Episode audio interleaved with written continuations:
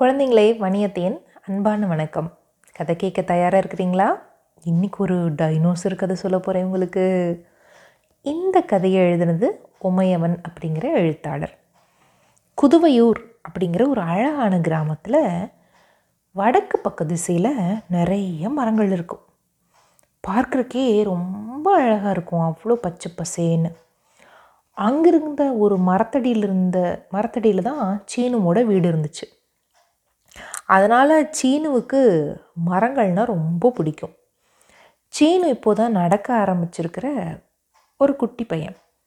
நடக்க தொடங்கிய நாட்கள்லேருந்து அவனோட சேட்டைக்கு அளவே இல்லை. எப்போ பார்த்தாலும் ஆட்டம் பாட்டம் ஓட்டம்னு ஒரே மகிழ்ச்சி உற்சாகமாக வீட்டை சுற்றி சுற்றி ஓடிக்கிட்டே இருப்பான். அவன் வீட்டை சுற்றி நிறைய வீடுகள் இருந்ததுனால அவனுக்கு நிறைய நண்பர்களும் இருந்தாங்க.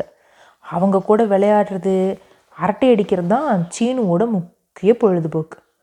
நம்ம சீனுவுக்கு செல்ல பெயர் என்னென்னு தெரியுமா? சீனி தின்னி சீனு. ஆமாங்க. சீனுவுக்கு சீனினா அவ்வளோ பிடிக்கும். சீனினா சர்க்கரை அதனால் அவனோட நண்பர்கள்லாம் என்னென்னு கூப்பிடுவாங்கன்னா எப்போ பார்த்தாலும் சீனி தின்னி சீனு சீனி தின்னி சீனு அப்படின்னு பட்டப்பெயர் வச்சு கூப்பிடுவாங்க. இப்படி யாராவது கூப்பிட்டா போதும். சீனுவுக்கு ரொம்ப கோவமாயிடும். எப்போ பார்த்தாலும் ஏன்டா என்னை கிண்டல் பண்ணுறீங்க அப்படின்னு ரொம்ப கோவிச்சுப்பான். சீனுவை பற்றி ஒரு முக்கியமான ரகசியம். அது நான் கடைசியில் சொல்கிறேன் சீனுவுக்கு விளையாட்டுன்னா ரொம்ப பிடிக்கும். அதுவும் அவன் வீட்டுக்கு பக்கத்தில் இருக்கிற மரத்தடியில் விளையாடுறதுனா ரொம்ப பிடிக்கும். பச்சை குதிரை நொண்டி கை கொடுத்து காப்பாற்றுறது மறைஞ்சு ஒளிஞ்சு விளையாடுறதுன்னு அந்த மரத்தடியில் விளையாடுவாங்க. அதுவும் அந்த ஒளிஞ்சு விளையாட்டு இருக்கே அதில் சேனுவை கண்டுபிடிக்கவே முடியாது. அந்த பெரிய மரத்தோட உதிர்ந்த இலைகளுக்கு அடியில் போய் ஒளிஞ்சுக்குவான். நண்பர்கள் தேடி கண்டே பிடிக்க முடியாது. சரிடா கண்டுபிடிக்க முடியல நாங்கள் தோல்வி ஒத்துக்கிறோம் அப்படின்னு சொன்னால் தான் வெளியிலேயே வருவான். அதுபோக அந்த மரத்தில் ஊஞ்சல் கட்டி விளையாடுவாங்க. வரிசையில் நின்று ஐம்பது முறை அறுபது முறைன்னு வரிசையாக ஊஞ்சல் கட்டி விளையாடுவாங்க.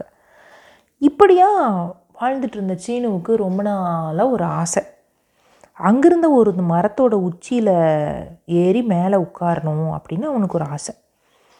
ரொம்ப நாள் முயற்சி பண்ணுவான். பாதி மரம் கால்வாசி மரம் ஏறுவான். அவனால் முழுமையாக ஏற முடியாது. சின்ன பையன்ல அதனால் ஏற முடியாமல் விழுந்துருவான் கீழே. விழுந்தப்புறம் கூட அவன் முயற்சியை கைவிட மாட்டான். ஏன்னா விழுந்தாலும் சருகு மேலே தான் விழுவானா? இலை சருகுலாம் அடியும் படாது. மறுபடியும் ஏறக்கு முயற்சி பண்ணுவான்.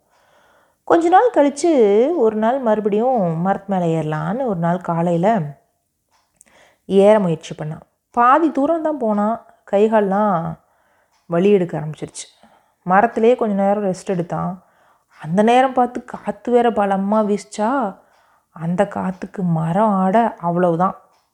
மரத்து மேலேருந்து டொப்புன்னு கீழே விழுந்துட்டான்.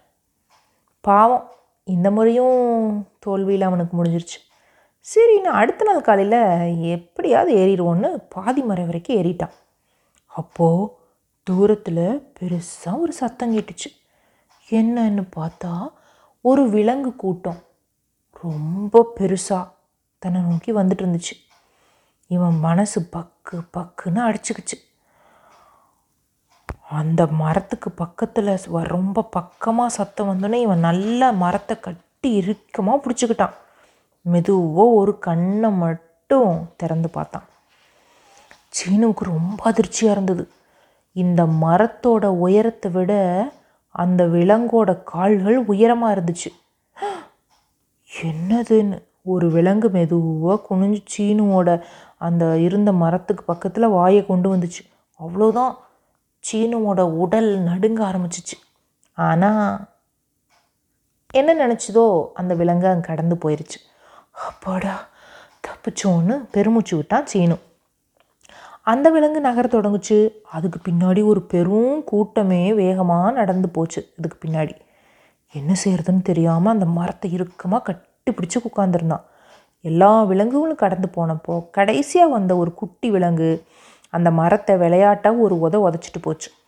சீனு மரத்து மேலேருந்து தொப்புன்னு மறுபடியும் விழுந்தான்.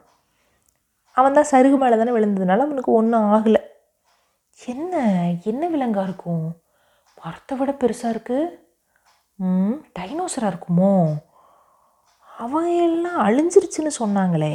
என்னவா இருக்கும்? அம்மாட்ட கேட்போமா ஐயோ வேண்டாம். அப்புறம்னா நீ மரத்து மேலாம் ஏறாத. அது ரொம்ப ஆபத்து அப்படின்னு சொல்லி நிறுத்திடுவாங்க. யார்கிட்ட கேட்குறதுன்னு யோசிக்கவே முடியல சீனுனால். அப்படியே அதை கொஞ்ச நாள் விட்டுட்டான். ஆனால் மரத்தில் உச்சியில் ஏறுற ஆசை மட்டும் அவனுக்கு விடவே இல்லை. இன்றைக்கி என்ன ஆனாலும் சரி மரத்தோட உச்சிக்கு ஏறாமல் வரமாட்டேன்னு முடிவு பண்ணிட்டு ஏற ஆரம்பித்தான் பாதி ஏறியிருப்பான். திடீர்னு ரொம்ப பெரிய சத்தம் கேட்டுச்சு. என்னென்னு கீழே பார்த்தா எல்லாரும் கைதட்டி உற்சாகப்படுத்தினாங்க. என்னடா இது ஆச்சரியமாக இருக்கேன்னு சொல்லி மேலே ஏறி ஏறி ஏறி ஏறி மேலே போயிட்டான். அங்கே உச்சியில் ஒரு பூ பூத்துருந்தது. அந்த பூவை கூட பறிச்சுக்கிட்டான். உச்சியை தொட்டு கீழே வந்த சீனுவை எல்லாரும் கைதட்டி வரவேற்றாங்க. சீனுவுக்கு ஒரே சந்தோஷம். நம்ம ஆசை எப்படியும் நிறைவேறிச்சின்னு சந்தோஷம் அடைஞ்சான். அப்போ அம்மாட்ட சொன்னான் அம்மா அன்னைக்கு பார்த்தேம்மா நிறையா டைனோசர் போச்சுமா. ஆனால் டைனோசர் இல்லையே. எப்படி போயிருக்கோம்? அது என்ன விலங்கு? அப்படின்னு கேட்டான். அம்மாவுக்கு ரொம்ப சிரிப்பு வந்துருச்சு. டேய் அதெல்லாம் டைனோசர் இல்லைடா. செம்மறியாட்டு கூட்டம்.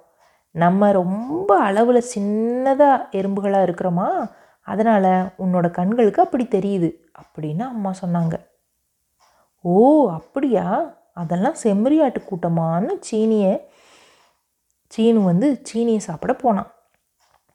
என்ன குழந்தைகளே குழப்பமாக இருக்கா? ஆமாம் இவ்வளவு நேரம் அந்த சீனுவாக இருந்தது யார் தெரியுமா? குட்டி எறும்பு.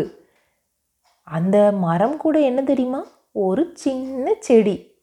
இப்போ உங்களுக்கு புரிஞ்சுதா? இனி எங்கேயாச்சும் செடியில் நீங்கள் ஒரு எறும்பை பார்த்தா அது சீனுவாக கூட இருக்கலாம்.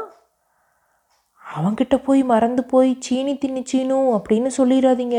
அவனுக்கு ரொம்ப கோவம் வந்துடும் இதோட இந்த கதை முடிஞ்சு போச்சு. இன்னும் நிறைய கதைகளோட பாடல்களோட வணியத்தை உங்களை சந்திக்கிறேன். அது வரைக்கும் நன்றி வணக்கம்.